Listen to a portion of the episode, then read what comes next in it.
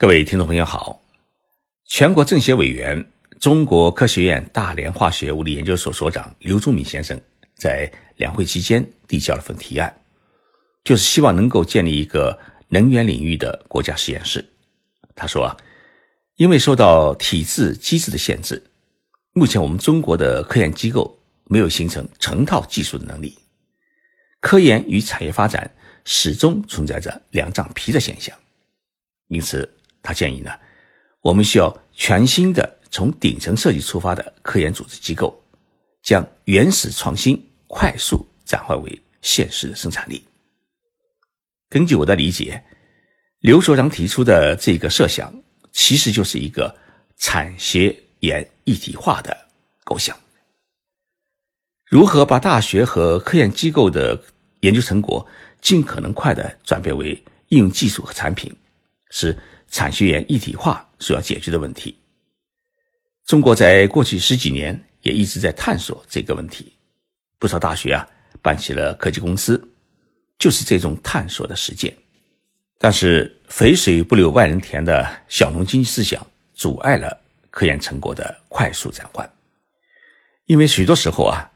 大学和科研机构并不具备将科研成果转换为应用技术和产品的能力。即使成立科技公司，也不具备专业企业那样完整的产业链的转换能力。其结果，教授和科研人员是捧着专利自我欣赏，而企业呢捧着钱是到处找技术，两者之间无法构建起一种相互信任与合作的机制。许多的科研成果因此变成了保险箱里面的废纸。日本在过去也面临过同样的问题。但是为了解决这个问题，日本政府从二零零零年开始就出台了一系列的政策，鼓励大学，尤其是国立大学与民间企业合作，将研究成果呢奉献社会。那么，日本如今是如何实现产学研一体化的呢？今天节目我就跟大家来聊一聊这个话题。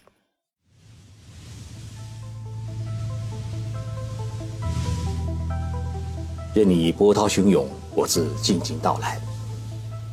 静说日本，冷静才能说出真相。我是徐宁波，在东京给各位讲述日本故事。这几年，全世界有个话题，就是中国的专利申请数量已经超越美国和日本，名列世界第一。但是，中国的专利的转换率只有百分之十，而美国达到了百分之七十。日本更是达到了百分之八十。为什么日本的专利的转换率能够达到这么高的水准？它有三个基本的原因：一是日本人他天生性格啊是追求完美，做事呢严谨、执着、精益求精。当自己认为他的技术还不够完美时啊，是不会轻易拿出手的。因此呢，专利的质量很高，可开发性、可适用性很强。二是，在技术研发方面呢，日本有三个指标名列世界前茅：一是研发经费占 GDP 的比例是位居世界第一；二是企业主导的研发经费占总研发经费的比例也是世界第一；三是日本核心科技专利呢占世界第一；三是科学院一体化做得好。大学与科研机构从研究阶段开始就与企业呢开展紧密的协作，使得许多的科研工作都是有目的的实施，并能够迅速的转化为实际成果。正因为有这三个原因啊，使得日本的科技成果它不仅能够迅速的转换产品，同时呢几乎可以做到发明一项应用一项，减少科研经费的浪费。日本的产学研一体化是从二零零四年开始正式开始实施的。这一年呢，日本国会修改了国立大学法人法，将所有的国立大学实施了法人化，并将大学的使命在教育研究之上呢，加上了一项新的任务，那就是研究成果的社会还原。这里的科研成果的社会还原。是指通过将大学创造出来的科技成果应用到社会，使其产生出经济价值和社会价值，在创造社会活力同时，形成对下一个创新活动投资的一种良性循环。那么，日本是如何实施产学研一体化的呢？首先，日本建立了产学研合作的一个顶层设计机构。这个顶层设计机构呢，叫做产学官合作首脑会议。这个平台呢，是在二零零一年开始成立的，由日本的产业界、大学、科研机构、中央和地方政府的首脑组成。首脑会议呢，每年举行一次，首脑们聚集在一起啊，围绕强化推进产学官和产学研合作，站在产学研。各自的立场交换意见，并将这些意见呢反映在政府的具体的政策的制定上面。顶层设计的第二个层面是建立产学研合作推进会议。这个业务层面的产学研合作平台呢，从二零零二年开始实施。全国负责产学研合作的第一线的管理者、研究者们啊，针对具体的课题进行对话协商。开展信息交流和成果展示。另外呢，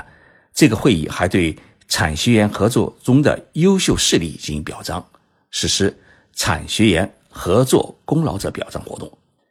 第二是建立开放的共同研究中心，这是在大学里面啊设立以推进产学研共同研究为目的的一个核心的设施。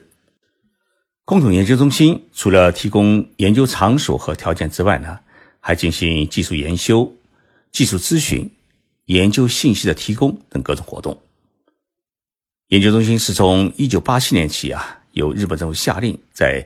各国立大学开始设立的。随后呢，在一些私立大学也开始设置。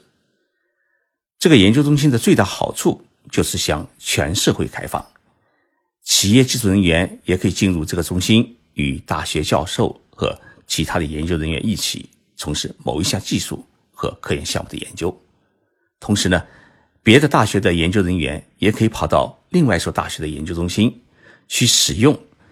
科研设备，组建共同的研究小组。譬如，私立的早稻田大学的教授可以跑到国立的东京大学，与东京大学的教授一道，利用东京大学的科研设备一起从事共同研究。那么这样一来的话呢？从事同一课题研究的各行各业的技术人员，可以集中在一个研究室里面组建攻关小组，在短时间里面啊取得优秀的成果，而不是各种各的自留地，同行之间呢实行技术封锁。这个共同研究中心不断产生出世界领先的科研技术，最近开始进行临床治疗事业的。脊椎神经细胞的修复治疗，呃，技术呢，就是由私立的清大学与国立的京大学的教授们一起合作研发的。又比如，丰田汽车公司、NEC 公司将新能源的各种设备呢搬进了千叶大学的实验室，与大学展开共同研究。第三，企业与大学研究机构的合作研究。产学研合作项目啊，是将大学具有的研究能力与企业的技术开发能力呢结合起来进行的一个开发研究。最常规的一种合作模式呢，是大学接受来自民间企业等外部机构的研究人员和经费，那么大学教授和民间的研究者以对等的立场，根据契约精神来共同进行课题研究。经费的负担根据约定来决定，通常呢，大学负担设备和设施的维护管理费用，民间企业呢负担直接的研究经费，有时日本政府的文部科学省也会给予适当的补贴，取得的研究成果、发明专利呢，通常由国家和民间共享，这种研究呢称为是共同研究。譬如，京都大学啊，不仅是日本，也是全世界研究 iPS 细胞的高地。尤其是诺贝尔医学奖获得者山中胜弥教授领导的研究所，更是全世界再生医疗领域的最尖端的研究基地。攻克帕金森病、老年性黄斑失明疾病堡垒的技术啊，都来自于这个研究所。如何将这些研究成果啊，尽快的转换成技术和药品？研究所呢，自然是缺乏技术开发力量和经验。于是，日本最大的制药公司，也就是武田制药公司呢，就每年提供给研究所十亿日元，大约是六千万元人民币的研究经费，派遣技术与药品的研发人员进入京都大学的研究所，与山中教授团队一起开展合作研究。而山中教授的助手并不是什么博士生、硕士生，而是来自于各个大学的 iPS 细胞研究的教授。虽然同为教授，但他们呢甘愿在山中教授的研究所里面充当研究助理，在山中教授的领导之下，从事 iPS 细胞的新领域、新技术的研发。产学研合作研究的另外一种形式是委托研究。委托研究呢是大学接受企业或者国家机关、地方政府的委托进行公务研究，然后通过。向委托者报告成果内容的一种合作形式。这里的公务研究是指建立在大学教师本来的研究基础上的研究。那么，委托研究的成果或者发明专利呢，一般情况之下归国家所有。第四，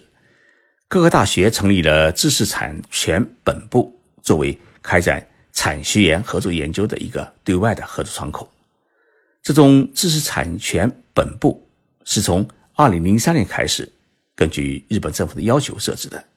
由各大学的副校长担任本部长。主要的业务呢是包括知识财产政策等各种规程的建设，以及确保从事知识产权活动人才的组织体制的建设。目的呢是为了构建和强化产学研的合作机制。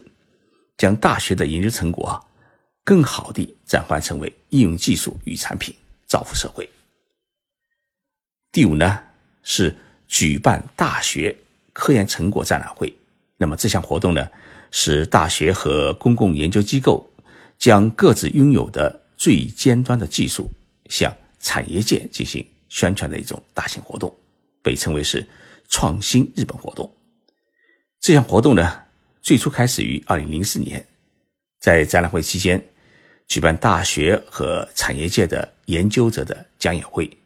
新技术的说明会，以及举行大学创办创新型企业等情况的介绍。目的呢，就是要让企业了解大学和科研机构的最新的研究成果和方向，搭建起双方开展产学研合作的平台。从上述的介绍当中，大家可以发现，日本产学研一体化之所以能够获得成功，日本的专利转换率之所以能够创下世界第一，最关键的因素是他们放弃了小农经济思想，不以耕种自己的一亩三分地为荣，而是打破了国力与私立、大学与企业、政府与民间之间的阶层壁垒，以日本人特有的一种。团队合作精神，站在一个为人类创造美好未来的科研与道德的制高点，通力合作，共享成果，而不是以各自的利益获取为第一的合作条件。中科院大连化学物理研究所还有一位院士，名叫张东辉，是我的好朋友。他在微信上面给我留言，是会把我的意见啊转告给刘崇明所长。我说我要给刘所长啊做一期节目。介绍一下日本如何实施产学一体化的合作机制，提升科技创新与转换能力的实力。那么这期节目啊，希望刘所长能够听到，希望日本产学研一体化的做法能够为完善中国的产学研合作机制，提升中国的综合的科技竞争力，提供一些有益的借鉴。